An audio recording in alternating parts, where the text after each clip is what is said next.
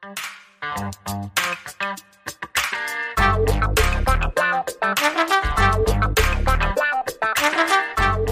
everybody, Montel here, and thanks so much for tuning in to Let's Be Blunt with Montel. And I'm so excited to have the guest that I have on today with me. I'm going to introduce her in a few minutes, but I want to chat with you for a few seconds because, you know, if you've been following Let's Be Blunt with Montel, you know one of the most important things I have talked about when it comes to our space, this industry, is education, education, education. Education, I think, is as important to the cannabis industry as location, location, location is to real estate. And unfortunately, I think in the last couple of years, we have not done the service that we could be doing to the consumer that we should be doing to the consumer to let them be aware and make them better aware of, you know, the benefits of cannabis and the reasons why, and let them know that there's been research that's been done, and let them know that there are places that you can go to to get that research. And unfortunately, I think this industry has spent a lot of time in the last 10 years doing a lot of B2B education, business to business education, and left the consumers by the wayside. And something that we're starting to see, especially right now during, you know, this pandemic and, you know, so many people being locked down and locked away and tucked away in their homes like me, not willing to go outside. And I'm one of those people, I'm gonna tell you that right now, because I walk out my front door and I am just aghast. I live here in Miami, Florida, and am completely blown away about how ignorant people can be without wearing masks, without practicing good social protection, social distancing techniques, um, acting like there's nothing wrong. And the longer we do this, you know, the longer this is going to persist. And though we've noticed that during these lockdowns, and I've been speaking to a lot of people in the industry, um, especially here on this broadcast and uh, on this podcast, and you've seen them discuss this, that, you know, cannabis appears to be one of the only things that seems to be, you know, COVID proof, recession proof. I mean, we have delivery services that are claiming to have had some of their best months since they've been in business in five and 10 years over the last three or four months because more people are, you know, spending more time at home alone. And I think there are more people making conscious decisions to shift away from, you know, alcohol consumption and shift over to cannabis consumption. And we definitely have seen in a recent article that uh, was put out by a university in Massachusetts that we've seen that cannabis use among seniors or among people in my demographic, baby boomers, you know, 65 and older, has gone up by at least 17%.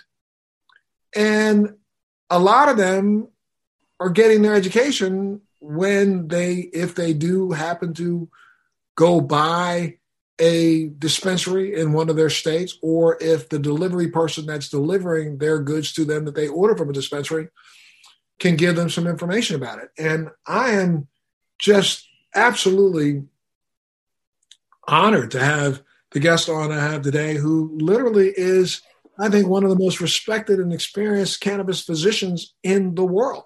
She's lectured both nationally and internationally about her clinical experience and and what helps and helps to educate healthcare professionals on how cannabinoids can be incorporated into a patient's medicinal medication regimen. She's the owner and director of Canna Centers, Wellness and Education, and the medical advisor to Weedmaps. She recently released her brand new book, which I have right here and I want you to see, which is Cannabis is Medicine How Medical Cannabis and CBD Are Healing Everything from Anxiety to Chronic Pain. I really want to say thank you so much, Dr. Bonnie Goldstein, for being a part of Let's Be Blunt with Montel today. Thank you. It's great to be here, Montel. It's, I mean, I, I tell you, I really, you know, I I got a copy of her book this week. I think you sent it to me, so I would like to say thank you so much. Thank you so much. I wish you had signed it. Um, and maybe you you did. Oh my goodness, hey, Bonnie signed it for me. And I got to tell you, I, you know, in the first, you know, I here here's this over you know huge ego that I have, believing that you know in my 20 years of you know advocacy for cannabis, long before this became a gold rush, green rush, long before people were talking about even the medicinal efficaciousness of this plant, I was out in public about this and trying my best to advocate in states around the country that had back then cannabis, medical cannabis laws in their books, or were trying to establish them in their books, I was advocating in states like Connecticut, New Jersey, New York, you know, uh, California, Arizona, all over the country. And and back at a time when I'm going to tell you, I wasn't getting a lot of people to back me up. And I always thought myself to be very well steeped in cannabis history and cannabis and cannabinoid information. As a matter of fact, you know, been early in you know 2001, I was seeking out CBD products back then when nobody was even mentioning the word CBD. We weren't even looking at the individual cannabinoids. As a matter of fact, I think even back then in 2000, 2001, I think science and Dr. Mechoulam had put out a paper identifying under 60 cannabinoids. And now we know that, you know, research out of Canada and out of the world, there's probably well over 160, 165 cannabinoids or more. We don't even know. We haven't hit the hit that yet. And I open up your book, and in three pages, I get schooled. Boom. You know, four pages, schooled. Boom. Five pages, schooled.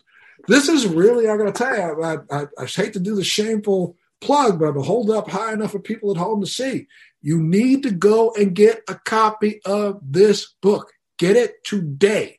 Order it today. Is it on Amazon, Doc? Yes. Order it today.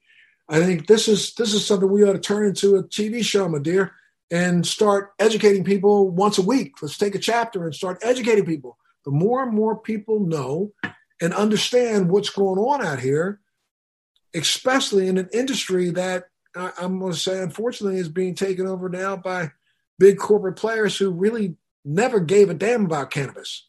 They only give a damn right now about trying to make money. And I don't believe in people. I'm very sorry. Maybe I'm, I'm skeptical, but I can't can't accept that if 10 years ago you were running around saying that cannabis doesn't work, now all of a sudden you jump on the bandwagon and try to sell me a product. Why should I believe you? And I think you have enough information here immediately that just tells people, you know, things like as simple as read the label. You know, and if you can't get the information that you want off the label, reach out to the company and say, why don't you give me your certificate, you know, that you got from your independent laboratory? Simple little things like that that can make the consumer, you know, feel much more confident in making decisions about what they're buying. And especially right now when we know that just like in Israel 10 years ago, you know, cannabis was kind of almost looked at as a geriatric drug. I say it that way loosely, but you know, you turn 70 years old, you could go to any hospital, show them your driver's license, and they would write you a prescription. And they started finding out that a lot of the people that were going in and doing that were starting to narrow down the prescription medication that they needed and didn't need to be as overly medicated as they had been for so long. So I, I, I can't thank you enough for being here today to help school us all. You know, as a doctor, I, you know, first off, your doctor is in your di- a pediatrician, right? I trained as a pediatrician, correct? And you have a, uh, a PhD in psychiatry also? oh no, nope, I don't have a PhD. So I just have my MD, and I did pediatric emergency medicine for about 13 years. That was my specialty. And then what got you convinced? I mean, I, you know, and I hate to say it this way, but you know, I mean, the typical pediatrician back when you decided to take a little shift to the left wasn't thinking at all about cannabis being efficacious. So, what got you interested in the cannabis world? Stay with us. We'll be right back. Do you want to know how to become a social media influencer, how to grow an online business, how to make money from your laptop and build a profitable online company? Well, I'm going to show you how in my podcast, Living the Red Life. I built a million dollar company at the age of 25, a $10 million company at the age of 30, and now I'm the A list celebrity marketer that speaks around the world on how to transform businesses and make them profitable using Facebook ads, marketing, social media. My name is Rudy Mawer, and I'm super pumped to bring you my podcast, Living the Red Life. I know this is going to become your new favorite podcast, and I'm going to show you how to grow a profitable online company step by step every single week. Yeah, Ed, people always say, boy, pediatrics to cannabis, such a funny jump. Um, I uh, took some time off. I was working graveyard shifts on a regular basis for years. I was exhausted. I wasn't taking care of myself. I had a young son. I was trying to be mom during the day and doctor at night and, you know, be superwoman. And uh, at uh, some point, I just said, you know what, for my mental health, I think I just need to take a break. So I took a leave of absence. And it was during that time, and things happened, you know, for a reason, I believe. A friend of mine who had been struggling with a pretty serious illness had re- reached out to me and asked me about cannabis and i was embarrassed. I didn't know anything. So i said well i got time on my hands. I'm not working right now. I'll just do a little research. So i hopped on the google machine and i started looking at medical and remember california had had cannabis at this point um, for medical patients maybe 10 years at that point. So well, 10 or 11 years. And i still knew nothing. And that's really a sad state of affairs, isn't it? So I just did my research and through my friend's experience, just became completely intrigued by this idea of plant compounds being biologically active and changing her chemistry and her physiology so that she could feel better to get through her chemotherapy treatments. And it was astounding her response. And I mean, I guess when you started digging into the research, even back, um, what year was this about? About 2007. 2007. Well, you started digging into the research then. Were you not shocked at how long our country had been funding research in other people's countries? Uh, you had to have been shocked at the fact that back in 2000, well, 1998, our country had filed for a patent on CBD and gave itself a patent in 2002. Yet at the same time, out of the same side of their mouth, they were saying that cannabis doesn't work. Yeah, the hypocrisy is is astounding. Um, but what's interesting about it too is that our country focused on research on the detrimental effects, not the benefits. And remember, as a Schedule One drug, you know, we get put in this. Researchers and scientists get get forced to figure out a way to study benefits when they're only allowed to study detriments. That's what people don't understand. A schedule one drug in order to get the drug to study you have to design a study that looks at what's bad about it. They don't really want us looking at the benefits. So this is what has really created a lot of problems for us is the fact that it's still a schedule one drug um, not yeah, allowing scientists to move forward. But at the same time they were sending you know millions of dollars over to israel investigating the valuable portions of cannabis. And a matter of fact, when you look at the abstract that the US government wrote in its patent application in 1998, it goes through sentence after sentence extolling the virtues of cannabis as an antioxidant, as a you know anti-inflammatory agent, as a neuroprotectant, um, you know, in in myriad of of uh, modalities, and yet they were still screaming. I think it was like 1999. NIDA gave Mechoulam their highest award for the research that he had been doing. And so it just seems so crazy and ridiculous to me that 20 years later, we are still, you know, getting ready to battle a president who believes that it's a gateway drug, the new one. That's right. Yep. That's right. And so I'm hoping that maybe my book will make its way uh, into the Oval Office so that uh, our politicians can see that there is nothing to be afraid of. There's no reason to continue this reefer madness nonsense. Let if we could just put blinders on and look just at the science, just look at the science. Forget all the propaganda and all the posters uh, from Reefer Madness and all of that. I mean, it's hard to believe that we're even still talking about this in 2020, right? But I'm hoping that if we if we could just look at the science, um, and if I can get my colleagues in the in the medical world to just look at the science, and look, look, I'll say that definitely there's been a shift within the medical world that doctors are now looking at this because they can no longer ignore what patients are saying, right? When the patient doesn't ask for their Xanax or their Vicodin the doctor must say, well, what, why don't you need it anymore? You've needed it for years. Well, because I've transitioned over to medical cannabis, right? Um, and this is why patients should share their experience with cannabis with their doctors. Don't be afraid to tell your doctor. You may be the patient who changes that doctor's mind. It's important for your voice to be heard that cannabis is helping you. You're not crazy if cannabis helps you. You are just like millions of other people. You have an endocannabinoid system and it's working. You know, I was just ready. It's, so funny. You just did that just like that. You organically went into it because I was just saying, why don't we slow down for a second? And for the people who are tuned in and are watching, trying to get some information out of this, why don't we back up for a second and let people understand that the reason why cannabis is such an efficacious plant based medicine when it comes to human beings is because we have a system that is, you know, genetically, inherently, it's passed on and has been here since the dawn of man. All, all vertebrates have it, all mammals have it. It's a system that's called the endocannabinoid system. I mean, just could you just maybe break this down? I, I try to do this. I cover it on, on Let's Be Blunt often and I tell people it is our endogenous, you know, endocannabinoid system. If you had never used cannabis in your life, your body creates some things that are called cannabinoids. You know, one of them being an anandamide, the other one being 2AG. And, and we know that we may find out more and more as we get more and more research done. But those endogenous cannabinoids are part of a system within our body that helps us reach what we call cellular homeostasis. And that means you know, making our cells operate in that Goldilocks zone, you know, not too hot, not too cold, but just right. Explain this to people so they, they understand and, and don't think that I'm crazy.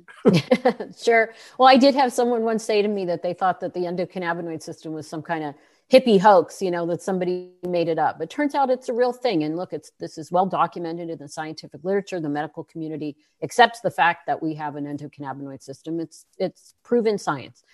So the way a good way to think about the endocannabinoid system is exactly what you said. It's this uh, physiologic system that regulates the messages that our cells send. So if your cell is sending an over message, like let's say feel pain or feel nausea or have a seizure, your endocannabinoid system is supposed to kick in to help balance that over message.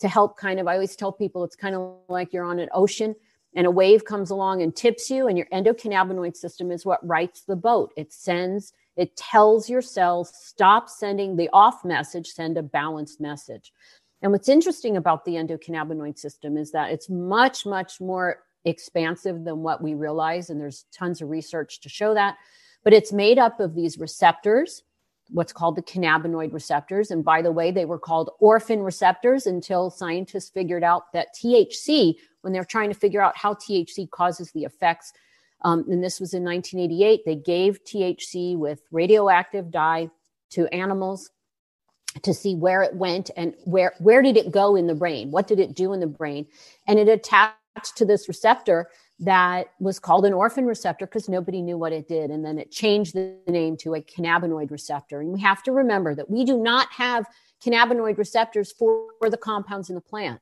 We have them because we make our own inner cannabis, right? Exactly what you mentioned endocannabinoids. And so far, there's about five discovered. I'm sure there's more. They think there's about 13 or 14 now.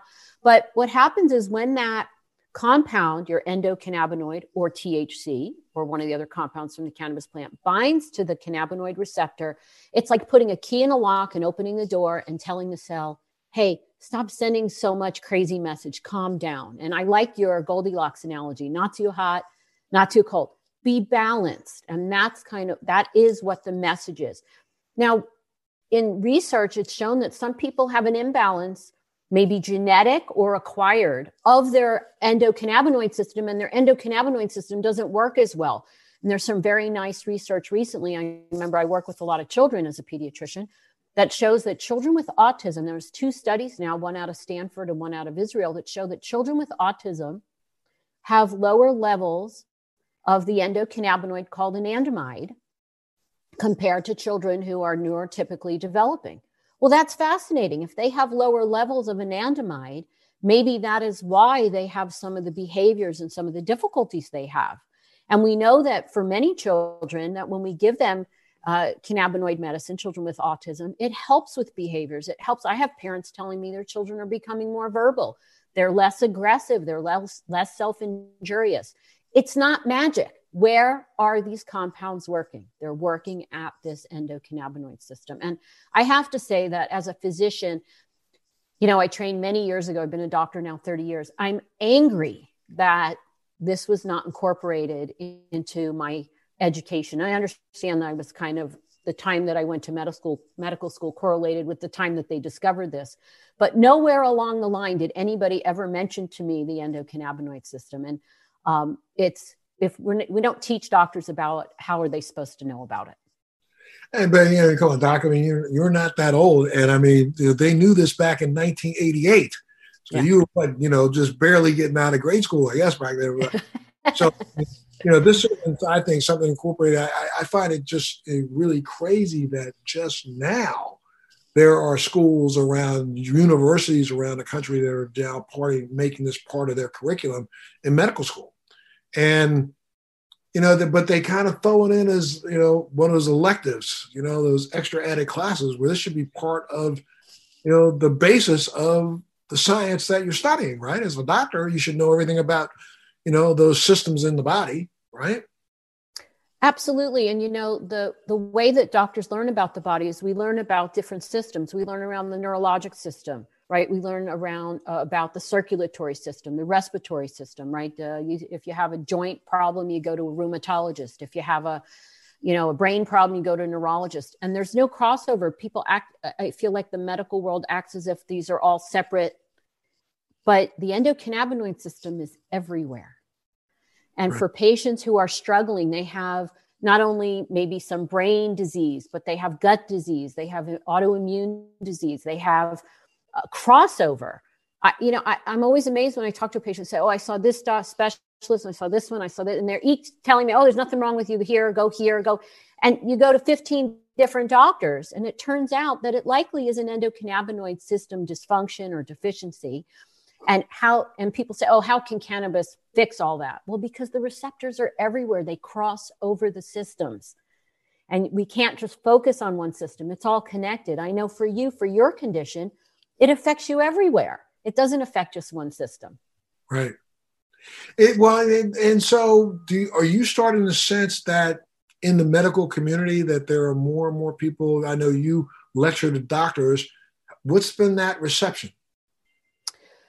Well, so it seems that in the last, I'd say, five years, we're seeing more and more physicians, um, you know, nurses, healthcare practitioners open up to the idea of medical cannabis. And I do think it's because patients are starting to feel comfortable enough to speak with their physicians about it by saying, Oh, I got my medical cannabis letter, or I want to get my can- medical cannabis. I've been using it. It helps me. I tried this.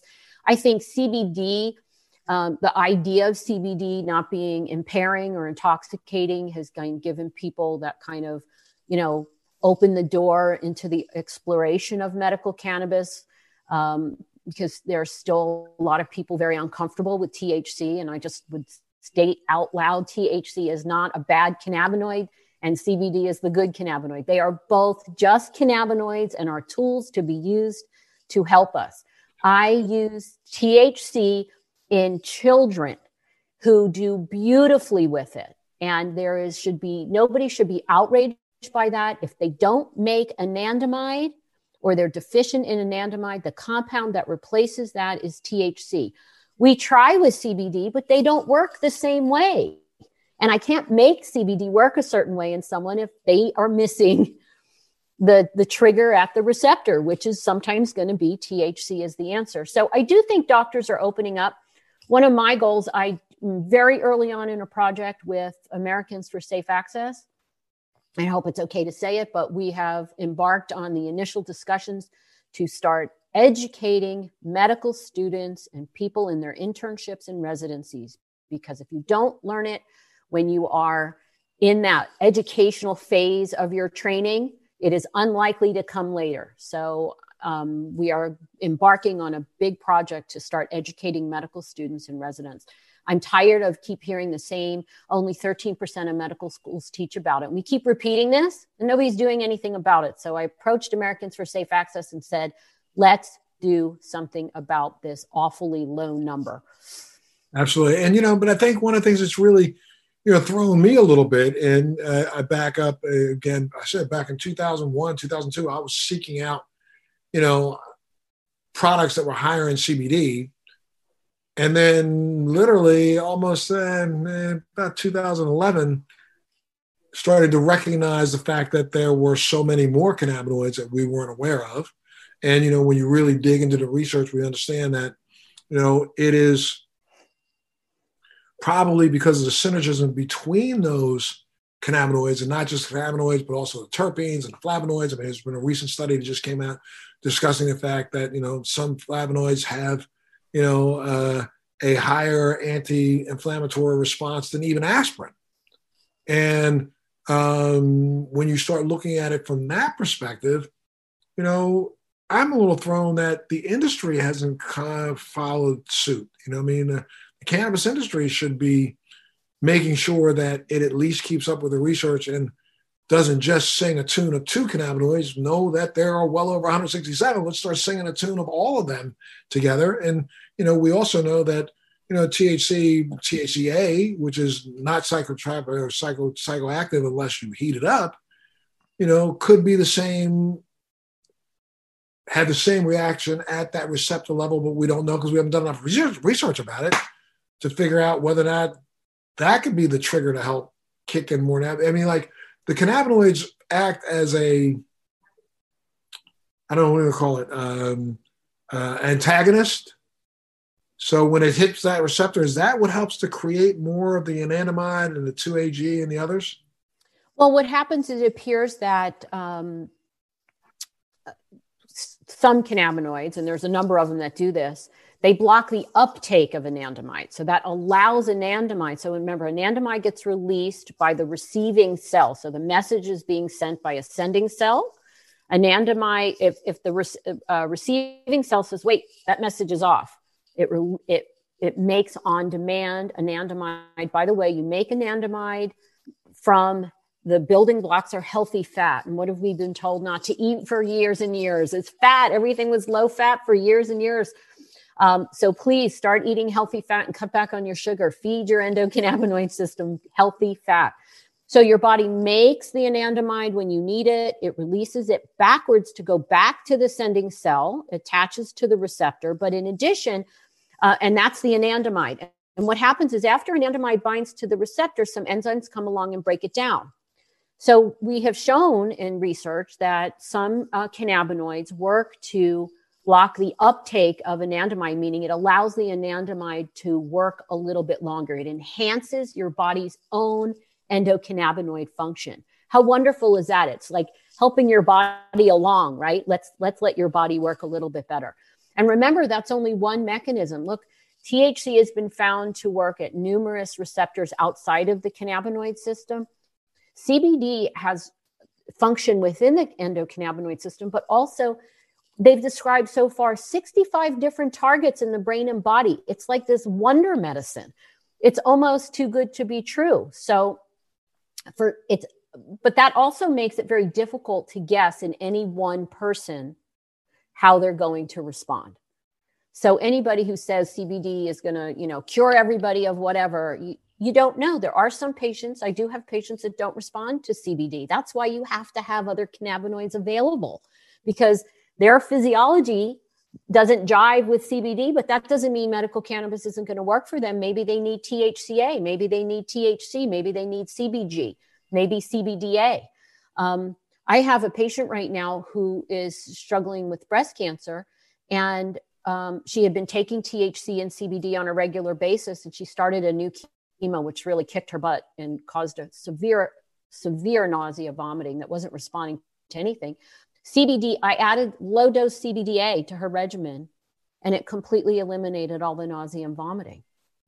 How wonderful, right? Now we have another tool. So we can't ignore, when we talk about medical cannabis, we, we're not talking about one thing, we're talking about lots of things. And we have to be open to that because when I see an article that says, you know, cannabis does XYZ, that's like saying, you know, it, it, it, doesn't narrow it down. What cannabis? What are you talking about? Which cannabinoid, right? It's very important that we don't have these generalized titles because now things are a little bit different and we should be more specific about what we're talking about. And again, though we're doing starting, I think there is some research that's starting, and we've, we've got some decent research happening around the world where we're starting to figure out that it's not just the cannabinoids, but also the terpenes right. and the flavonoids, which are you know found in, in various places in the plant, and you know terpenes are also found in other plants other than cannabis. The question I have for you is though is is the terpene a terpene a terpene meaning is the myrcene that we found in a mango, though when we break that down to its molecular number, is that the same myrcene we found find in the hemp plant? Yes, it is. And so, um, you know, there are people that are purists who say you should not add terpenes to uh, cannabinoid medicines. We should be growing the chemovars, or what we call the chemical varieties, which is the makeup of the plant. If you want something high in myrcene, you should grow it that way. Um, unfortunately, the way kind of the system is set up is that, and again, you know, I have to say that I'm not thrilled with the way that uh, most states have set up their medical cannabis programs. They've kind of gone overly restrictive, if you ask me, uh, which is unwarranted um, with uh, cannabis in terms of, you know, what's allowed. It would be nice if we could personalize the treatment. So, like, if you were a person who said, I would like a strain with higher myrcene that you wouldn't necessarily have to get something that somebody spiked with myrcene from another plant because that can people are doing that and it can work but wouldn't it be nice if if we could get a grower to grow your strain for you personalize that figure out what works best for you so you know there's two schools of thoughts with that but yes myrcene limonene all of those remember the phytocannabinoids which are the plant cannabinoids are mostly found in the cannabis plants. There's a few other plant species that have them, uh, but nobody else has you know THC and CBD. But when you look at uh, the flavonoids and the uh, terpenes, those are cross species, you know. And I write in the book when you walk into a pine forest and you breathe in that air and you get that pine smell and it's invigorating, that's a compound called pinene. That occurs in pine trees, but it also occurs in the cannabis plant. Myrcene is in hops and mango. It also occurs in the cannabis plant. And these compounds are biologically active. And they're important because they are synergistic, not with not only with each other, but with um, the phytocannabinoids. And Mother Nature, I really believe, gave us this plant um, and this flower to use, not by reducing it down, but by taking it as a whole. Gotcha. Absolutely. Well, look, I have to take a, a, a, a mind a little break here just for a second, Doc, just to pay some bills. So I'd love for you to stick around and I'm going to come right back. Um, and for all of you that have been tuned in and listening, I'm telling you, you have an opportunity today to hear from, I think, probably one of the most respected and most experienced medical cannabis physicians worldwide. That's Dr. Bonnie Goldstein. We're going to take a little break from Let's Be Montel. We'll be back in just a few minutes. Make sure you stay tuned. Be back right after this. Hey, again, thanks so much for tuning in to Let's Be Blunt with Montel. Today's guest is one of the most respected and experienced medical cannabis physicians worldwide. She's lectured both nationally and internationally about her clinical experience and, and what she does to help educate healthcare professionals on how cannabinoids can be incorporated into a patient's medical regimen. She's the owner and medical director of Canna Centers Wellness and Education and the medical advisor to Weedmaps. She's recently released a brand new book, which is called Cannabis is Medicine and everything from exam or uh, how medical cannabis and CBD are healing everything from anxiety to chronic pain. Dr. Bonnie Goldstein, thanks so much for being a part of the show today. Sure thing. Absolutely. You know, I said earlier I wanted to break each each one of the chapters down. Let's kind of talk a little bit though, because you, you do list a long list of maladies that could, and I'm going to say it this way, could be helped by cannabis. Um, why don't you go through a little bit of that just so people understand why we think it's so important to educate people? You should go out. and I'm telling you, get the copy of the book. You'll see why cannabis works for some of these maladies that the doctor's going to talk about. But you know, from autoimmune diseases to inflammatory conditions, and and let's talk about that first because we've seen such a rise in the United States, especially in the United States, when it comes to autoimmune disease. And I'd say that's been primarily more written about in the last century than before that. Could that have something to do with the fact that we did, you know, go into prohibition? I mean, before 1937, you know, people in this country consumed and ate porridges made of hemp seed. And people consumed hemp on a daily basis or a regular basis. It was part of your regular diet. So all of a sudden, we just went boom, stop doing it. And then all of a sudden, we see this rise in autoimmune disease in America. Could that be part of the problem? I do think it is part of the problem. I, there's no question in my mind that most of the issues surrounding autoimmune disease are um, likely from what we put in our bodies. When I think about how, you know, I was born in the 60s, my mom prepared food. Um, she went to the butcher she went to the grocery for the produce uh, you know she she prepared natural food she didn't open packages. When i think about all the food that um, you know uh, high fructose corn syrup and wheat and everything and processed food and microwavable dinners and all of these kind of uh, you know basically junk what michael pollan calls food like substance got into our our um, our bodies. And again additionally we have this concept of stop eating fats right? So you know everything was low fat. I can't tell you as a teenager low fat low fat all right? And we we were terrified of eating fat. And you know it's come to bear that all of this junk that we're putting in our bodies is likely poisoning us. Um, uh, you can heal yourself by changing your diet. And you can heal yourself by putting back into your diet plants. Plants are high are are phenomenal for um, for protein, for um, fiber, for everything that you need. And one of the things are the healthy fats. Remember, in hemp, we have a nice source of omega 3 fatty acids, which, again, most Americans are eating too much omega 6 and not enough omega 3 in the right ratios. And I do think that a lot of um, what's happened to us and, and what's happened really to our endocannabinoid system, basically becoming dysfunctional has to do with what we put in our body and it triggers all kinds of great look we have this amazing immune system that can fight off disease but yet we cripple it by the food that we're eating. And there's been research that's been done on cannabis and cannabinoids when it comes to cancer since you know mid 1990s and and uh, even before. Before that. So let's talk a little bit about cancer and and and not only does the cannabinoids have an effect on the treatments that we use, but we also think that there's some neuroprotection in there. So there's some protection against cancer cells, right? That's right. So, what we know about phytocannabinoids is that if they're put into a test tube with cancer cells or even into an animal that is, you know, is growing cancer and what they can do is take human cancer and implant it in an animal, right, and grow cancer and use that animal as a subject. Um, what we know is that cannabinoids inhibit tumor growth, basically tell cancer cells stop growing. Okay. The other thing that cannabis does, or phytocannabinoids, CBD, THC, and some of the other ones, that they tell the cancer cells to commit suicide. So remember, if THC binds to a cannabinoid receptor on a healthy cell in your brain that's in charge of nausea and you're having nausea, it's going to tell that cell, stop sending the message of nausea. Basically, that's what happens. But what happens when THC binds to a cannabinoid receptor sitting on a cancer cell? It tells that cell to commit suicide. The fancy word is apoptosis, to kill itself. Okay, that's an amazing it's an amazing compound when you think about that. It's telling cancer cells to kill themselves. Other research has shown that cannabinoids can also tell cancer cells to stop sending the messages, the chemical messengers out that tell cancer cells to spread. So we call that metastasis.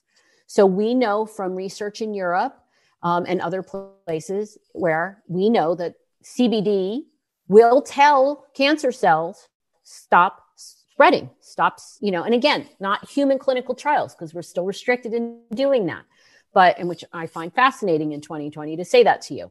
One other thing is remember, cancer cells, for tumors, cancer cells send out proteins to build their own blood vessels to feed themselves. Okay. And that's called angiogenesis. Angio for blood vessel, genesis for birth of. Okay. Cannabinoids are anti angiogenesis. They basically stop the cancer cells from sending those messages out to build their own blood vessels, in essence, starving the cancer from oxygen and, and sugar, which the cancer needs in order to grow. So you have this multitude of, of properties that cannabinoids can do. And then additionally, what we have found out is that in some, there's some research out there that shows that certain chemotherapies, when combined with cannabinoids, their effects are enhanced. There's more cancer killing than with the chemo alone. We also know there's just a small handful, I think five studies now that show that if you are have um, CBD or THC given, sometimes both of them, at the same time as radiation, it enhances the effects of radiation while at the same time helping the, the healthy cells to stay healthy. It's amazing to me that we still have this idea oh, no, no, no, you can't take cannabis if you're getting chemotherapy or radiation. Absolutely, you should, of course, under medical supervision, be taking cannabinoid treatment. It may help protect you. Um, there is a doctor here locally who's a well known oncologist, who told me that he can tell which children in his oncology practice are on cannabis and which are not without the parents saying anything. And how, how can he tell? Because the kids that are on cannabis are not as sick. They are playing, they are happy, they are thriving compared to the kids who are kind of going undergoing treatment without cannabis medicine. But it's to me, it just seems so insane that we can't today get that to break through to those. I, I unfortunately, um, you know, uh, went through a period of time with my own daughter who went through two bouts of lymphoma, and um, you know, the second round was more virulent than the first. And you know, she's a young adult who was able to make some decisions for herself, but I made sure that I got her you know, the highest CBD products that I could get her. And, you know, God bless, she was cured, is considered cured now, and has been doing well and living her life. Um, but I, I, I thought back to, you know, the fact that there were some other people that were in, in the hospital with her at the same time who I know didn't do as well as she did. And I just, you know, feared I, I, I, I it wasn't my place to say anything to them at all because I don't want a doctor to come beat me over the head.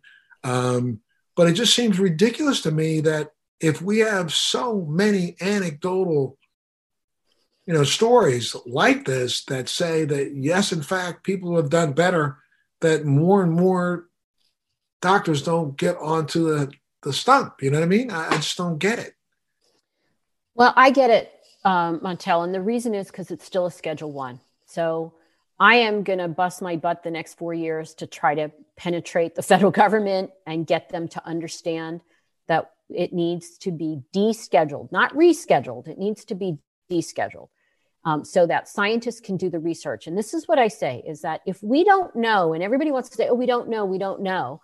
Well, let's find out. Are we are we not smart enough to handle the knowledge? I think we can handle the knowledge. We already have a lot of it.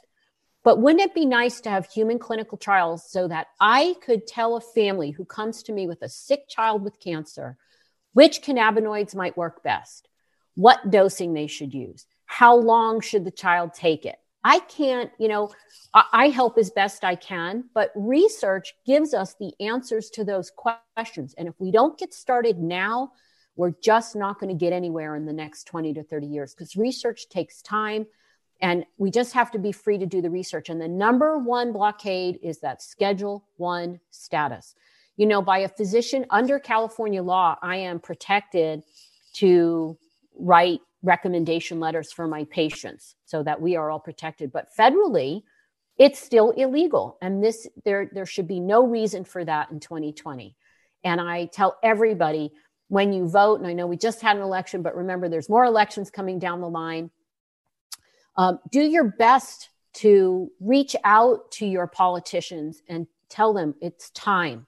We can no longer live it, under this prohibition because what really all we're doing is prohibiting sick people from accessing medicine and knowledge. That's what we're doing. Did the Farm Bill open up any opportunities for more, more research into the individual cannabinoids because we can now at least sell across state lines hemp, which has all the same cannabinoids in them, though they are different, you know, uh, uh, quantities in each one. But but at least there is THC in hemp plant. So can we research the hemp plant? Right. So, look, if I'm trying to figure out how CBD might help a group of people, let's say I take patients with, you know, neuropathy, nerve pain, and right. I want to see if uh, 20 to 1 ratio of CBD 50 milligrams helps them, okay, or whatever range of dosing. In order to set up that study, I have to get approval by uh, a number of federal um, agencies because as of today, no matter what the Farm Bill says, as a physician, licensed physician, as pe- people who are doing academic research, all cannabinoids are still considered Schedule One, and you have to go through the federal government in order to get the product to use in your research. So, you know, I know you probably heard of Dr. Sue Sisley. I think she's been on your show before. She's doing research on um, uh, veterans that have PTSD and the product that she's using is coming from the federal government's farm at the University of Mississippi. Which is the worst. And it does not reflect real world cannabis. In order for me to do research with real world cannabis, I have to jump through a lot of hoops. It took her three years to get her study approved. This is ridiculous that we are still in this place in 2020. Yet at the same time, all over the world, in Colombia, soon to be um, you know, uh, Argentina and, you know, what's going on in China right now, which is really scares me because, you know, the Chinese are, are understand quickly that the West has got an appetite for CBD. So they are in this process of growing who knows what that they're going to then completely saturate the market with. And people are going to be using a product that I don't know, just like those other things that come out of China you can't trust. I don't know if I can trust CBD coming out of there either. I agree with you. And that's where that certificate of analysis comes in. You must have, you must know your source of CBD. You have to see the certificate of analysis. You know, just recently, a family uh, reached out to me.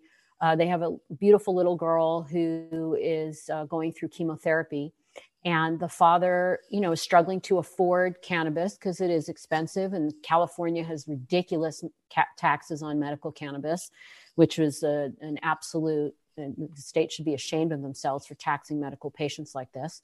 So he had um, uh, a family or a grower had reached out to him and said i'd like to provide you with some cannabis for your daughter and so on. And, and I said, you know, not until we get it tested. So we went and got it tested. And unfortunately, there were some heavy metals and some pesticides in it. So, you know, the person growing it is being very kind and generous and offering. And so hopefully they'll remediate their pra- growing practices.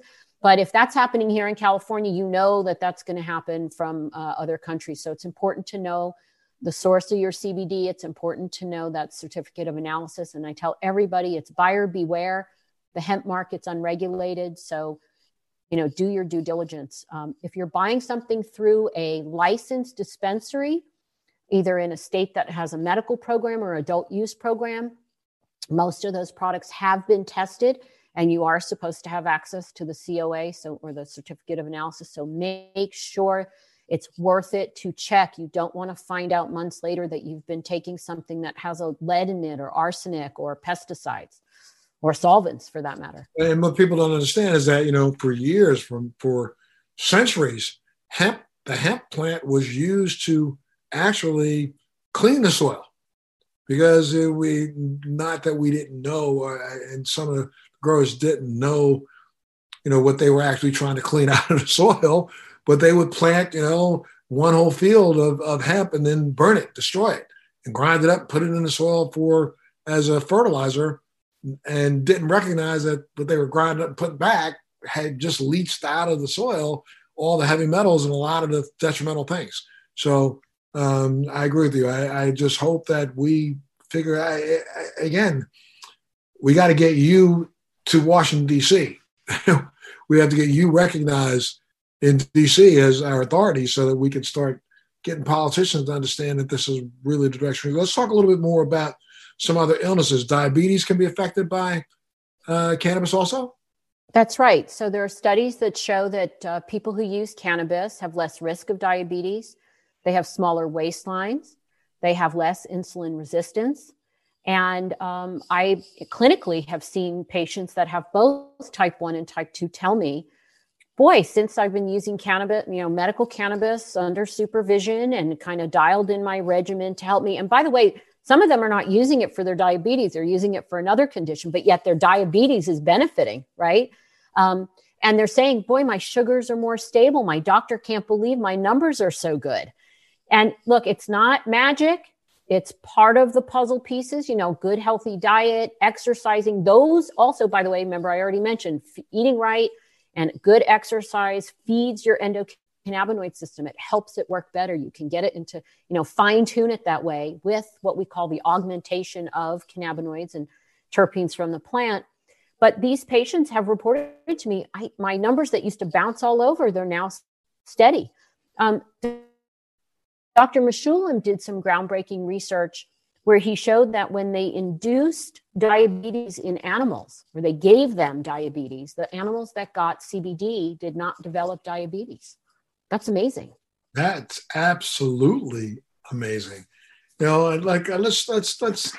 How about let me let me give a couple more. How about epilepsy? Well, we know epilepsy. That's really probably would actually kick the CBD craze into, you know, the hyperspace, right? That's absolutely right. Those, you know, after CNN aired the documentary about the little girl in Colorado who was having, you know, uncontrolled epilepsy, and her mother found some CBD rich cannabis, it helped her tremendously. And that really opened the gates uh, to parents seeking CBD for um, epilepsy. Uh, no question now we have enough research to state um, it really irrefutably that CBD is an anticonvulsant. It doesn't work for everybody, but no anticonvulsant does. But it certainly gives patients who are not responding to uh, anticonvulsant medicine an option to use plant medicine. You know, um, in 2000, there was um, a study that showed that about um, only about 65% of people respond to seizure, the first, second, or third seizure medication, meaning 30 plus percent don't respond. And just a couple years ago, I think in 2018, the researchers decided let's review the literature one more time and see if anything's changed in the last 18 years.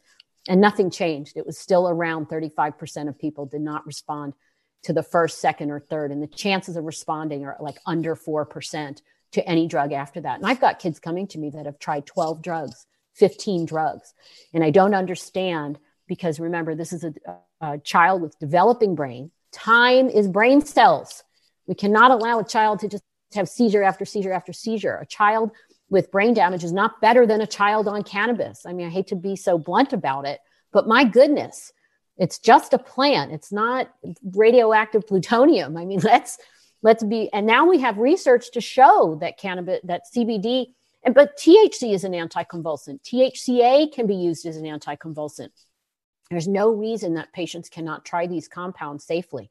And by the way, they have a better safety profile. We don't see uh, the kind of side effects that we see with uh, the, pharmace- the seizure pharmaceuticals. And that's one of the reasons that doctors are always seeking out new anti seizure medications, is because the side effect profile of seizure medications is pretty difficult. You know, my mother suffered from seizures, and I write about that in the beginning of the book. And then I didn't mention, but my father hit his head when he was 79 and suffered seizures after having surgery. I see and have seen what those seizure medications did to my own parents. And boy, if cannabis was an option at the time that they had their uh, their issues, we would have been all over it. Yeah, I've, I've unfortunately have a child who has suffered from uh, you know adolescent onset um, seizures, and um, you know in in her adult life, she is um, she gravitated to cannabis a long time ago and has done a million times better having been using a cannabis user than some of the medications that she was on. And the medications she was on, I watched her go through that journey of, you know, 10 different medications and none of them really working as well until she's been able to hit a stride with what she's been on herself. So I can't thank you enough, Dr. Goldstein, for being here and being a part of the show. We were out of time. I, I could talk to you for hours and hope that you'll come back and let me do just that, just to cover a couple more of the illnesses. You know, everything from fibromyalgia to gastrointestinal disorders to glaucoma to infectious diseases to liver disease, hepatitis C, to migraine headaches, to multiple sclerosis, to neurodegenerative diseases to, to spectrum diseases on the autism spectrum. I mean, there are, it's just a wealth of information in this book. I'm going to make sure I hold it up again. I didn't hold up high enough, but cannabis is medicine. I know it's backwards, but cannabis is medicine. You know, uh, how medicinal, medical cannabis and CBD are healing from anxiety to chronic pain. That's the book. It's by Dr. Bonnie Goldstein. You can go out and get a copy of it today. Go up on Amazon, order your copy, get this and put this in your personal library. This should be something as a reference book that I think you know every doctor should have on their shelf. And um, I'm going to do as much as I can to see if we can help you get down to Washington, D.C., and see if we can school some of the politicians down there and make them understand that this is not you know, the nuclear weapon that people think something that can benefit us all. Doctor, I can't thank you enough for being a part of the show. Could you come back, please? I'd love to have you back. I'm happy to come back. Great to talk with you. Absolutely. Really, really, really good to talk to you too. We're out of time, so you know what you got to do. Make sure you tune into the next next edition of Let's Be Blunt with Montel, and make sure you go out again. We'll do the shameless plug again. Get the book. Get the book. Thanks a lot. See you next time. Thanks for joining me on Let's Be Blunt with Montel. Please make sure you're subscribed and hit the bell to be notified when new episodes post each week. We'd love to hear your feedback also, so please send us your comments.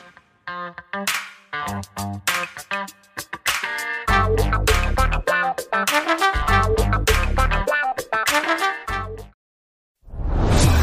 Are you dealing with best life burnout, constantly striving for more, and quite frankly, over it? Maybe you just want more joy, peace, and laughter in your life now. Well, then let's go. Welcome to your new favorite podcast, Hot Happy Mess, hosted by me, your girl, Zuri Hall. We are celebrating our magic in the middle of life's messes. Don't miss new episodes every Wednesday. Listen to the Hot Happy Mess podcast on the iHeartRadio app, on Apple Podcasts, or wherever you get your podcasts. Thanks for listening to today's show. To check out more great cannabis podcasts, go to podconnects.com. Here's a preview of one of our other shows. I'm Larry Mishkin, and I'd like to invite you to join Rob Hunt and me on our weekly podcast, The Deadhead Cannabis Show. Each week, we explore the latest cannabis and jam band news and reminisce with other deadheads and jam band lovers about the great musical acts that we've seen and heard. Check out a new episode every Monday.